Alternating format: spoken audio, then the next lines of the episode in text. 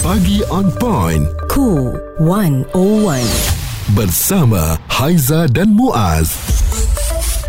Kami berdua di sini terus teman anda dan kita nak melihat satu kes yang mana ini terjadi kepada kanak-kanak yang patut dipandang serius. Kes gangguan seksual kanak-kanak yang kita lihat sangat membimbangkan dan menakutkan. Dan kalau dilihat kepada jenis-jenis gangguan seksual ini, Haiza, itu yang kita perlu jelas, terutamanya apabila gangguan secara fizikal, gangguan secara visual, gangguan secara lisan dan juga gangguan secara psikologi, ya. Mungkin kalau sebut mengenai gangguan seksual ni, kita lebih kepada fizikal lah, iaitu meraba, menyentuh, terlalu rapat dengan mangsa dan menyebabkan kita rasa tak selesa. Itu adalah gangguan secara fizikal. Tapi gangguan secara psikologi ni mungkin ramai tak perasan. Segala bentuk perbuatan yang cuba mempengaruhi, mendorong, mendesak, mengugut atau memujuk bagi memenuhi keinginan seksual. Ya, ada juga kenyataan ya dari Dato' Sri Nancy Shukri, Kementerian Pembangunan Wanita Keluarga dan Masyarakat. Kita tidak mahu kes begini menjadi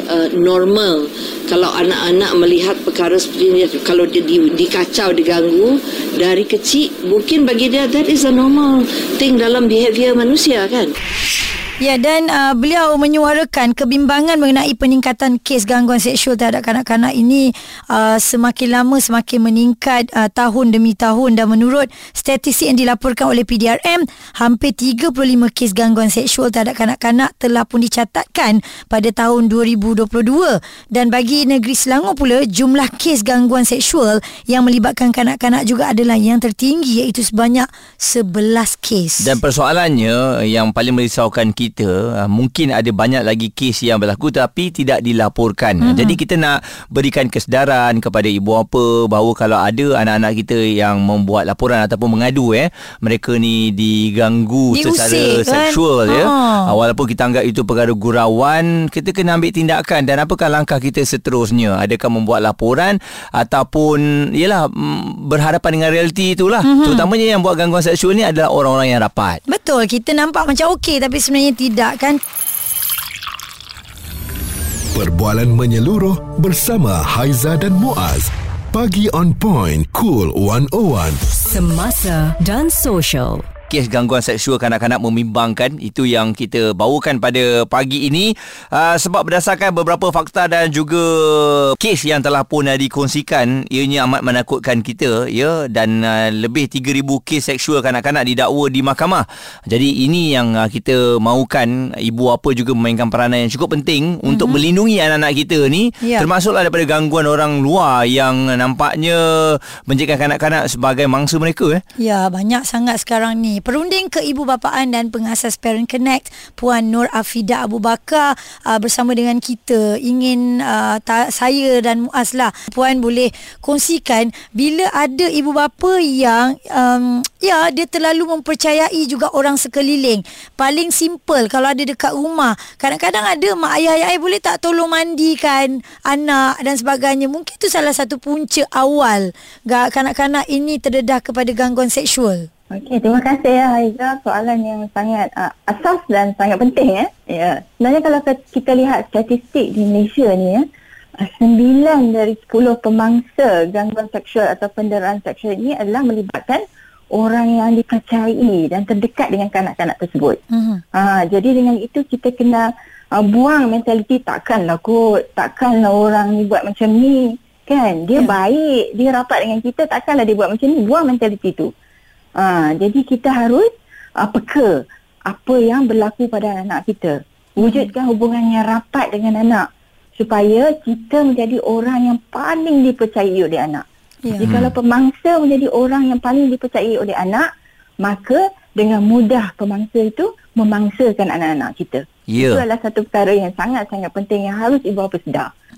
Dan dalam keadaan sekarang ni Puan, adakah sebenarnya ibu bapa mengambil mudah mengenai isu ini apabila ada anak-anak yang melaporkan ataupun bercerita mereka ni tak selesa, mereka ni dikacau, mereka ni dipegang, dan ibu bapa anggap benda tu benda yang biasa?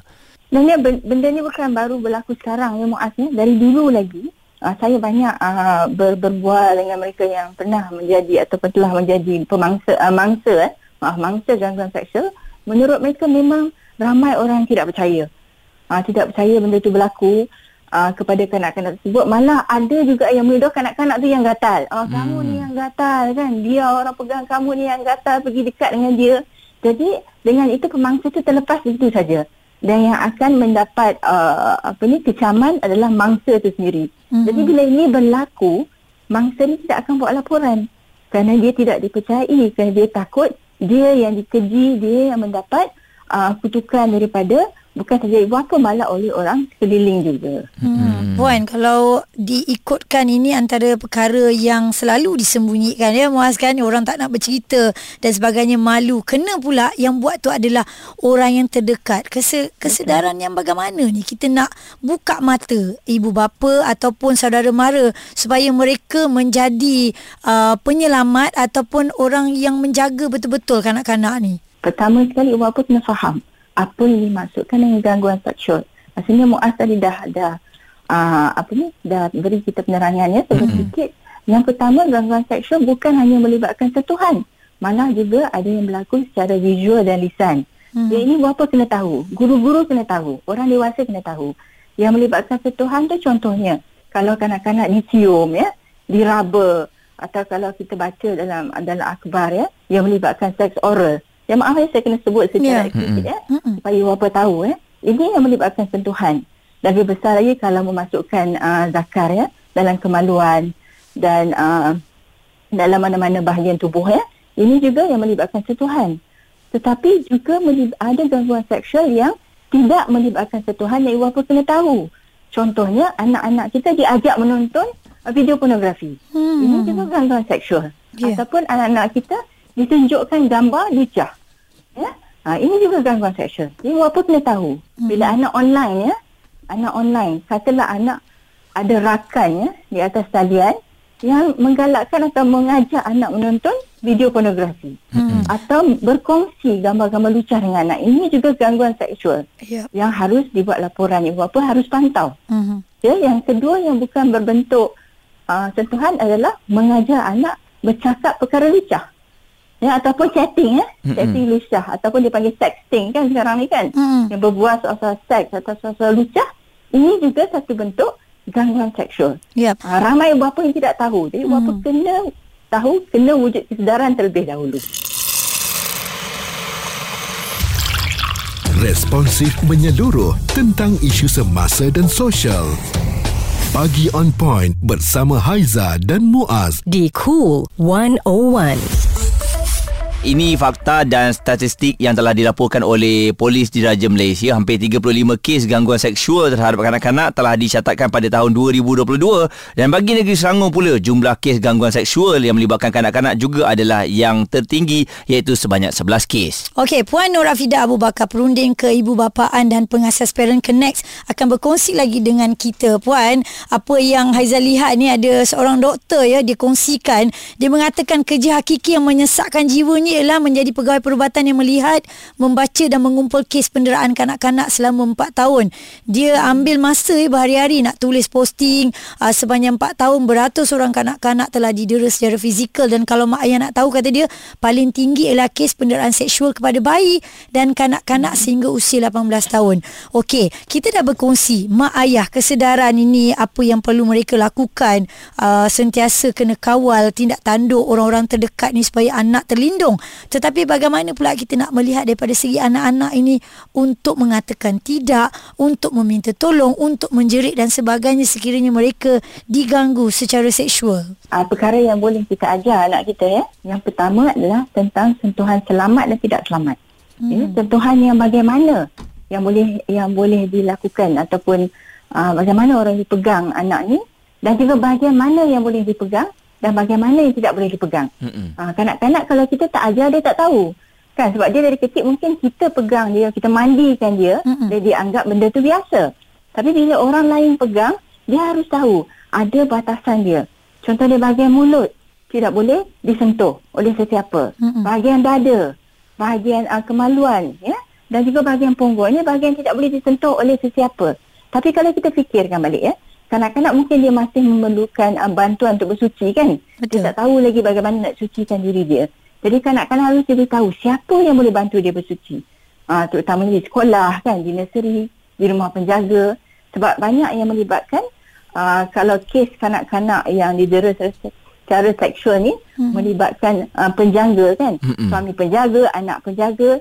Jadi kanak-kanak harus diberi didikan, siapa yang boleh sentuh, apa yang orang tu boleh buat, bagaimana orang tu boleh sentuh. Ini satu perkara yang harus kita didik anak-anak kita. Jadi bapa juga harus belajar ya, dan sentuhan selamat, tidak selamat. Dan yang kedua, sekiranya berlaku sesuatu, tekniknya adalah yell, run and tell, ataupun jerit, lari dan beritahu. Jerit tepuk hati, jangan, tidak kan, kemudian lari daripada orang tersebut dan juga beritahu orang dewasa yang pertama yang dia jumpa apa yang sedang berlaku pada dia atau apa yang sedang dilakukan terhadap dia. Jadi ni dua perkara yang harus kita didik secara asaslah pada anak-anak kita. Yang pertama, sentuhan selamat dan tidak selamat, dan yang kedua, teknik yell, run and tell ataupun jerit, lari dan beritahu pada sesiapa yang dijumpainya akan apa yang sedang berlaku atau dilakukan terhadap dia. Ini asaslah untuk keselamatan diri dan seksual kanak-kanak. Puan Nur Afidah Abu Bakar, perunding keibuapaan dan pengasas Parent Connect ya, berkongsikan tips untuk kita. Memang betul lah, itu perkara yang amat merisaukan kita. Individu yang paling rapat dengan anak-anak kita kadang-kadang mengambil kesempatan. Jadi sebab tu kita kena ambil tahu mengenai perkara ini, dengar ya dan percaya apa yang anak-anak kita katakan. Sebab selalunya anak kita ni dia dah tak ada orang lain lah, memang kepada kita je rujukannya. Tapi bila kita buat tak tahu, itu yang akan membuatkan mereka ni boleh jadi trauma dan juga membuatkan mereka ni tak percaya kepada orang lain tau. Satu, dia akan dendam ni Muaz pada parents dia, pada mak ayah dia kerana menidakkan apa yang dia cakap tu kan. Dan kita terima juga komen daripada Ilah Halim, dia kata bagus dedahkan sebab ramai di kalangan kita ni hidup dalam denial, tak nak tahu dan tak nak ambil tahu. Sedangkan benda ni jadi barah dalam masyarakat. Sekolah rendah pun dah tahu dan buat benda macam ni. Dikatakan kalau tak mampu jaga dan didik anak, ambil kaedah merancang. Yang sexual offender tu patut dikasih secara kimia katanya, supaya tak ada dah mangsa di kemudian hari. Nampak macam kasar, tetapi ini satu pengajaran sebenarnya. Sebab kalau undang-undang ataupun tindakan terhadap kepada mereka tu tidak berat, takut nanti dia mencari mangsa yang seterusnya kerana benda ni tak pernah habis dalam diri mereka. Dan selain daripada itu juga, kalau tengok pada perubahan anak-anak kita ni, dari seorang yang ceria jadi kepada pendiam, hilang fokus ya, dan menjauhkan diri daripada orang sekeliling, kita kena tengok anak kita tu, kita kena tanya mungkin ada sesuatu yang berlaku terhadap diri mereka. Okey, itu tanda amaran ya daripada anak kepada kita.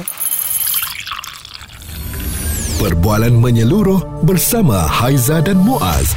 Pagi On Point, Cool 101. Semasa dan Sosial.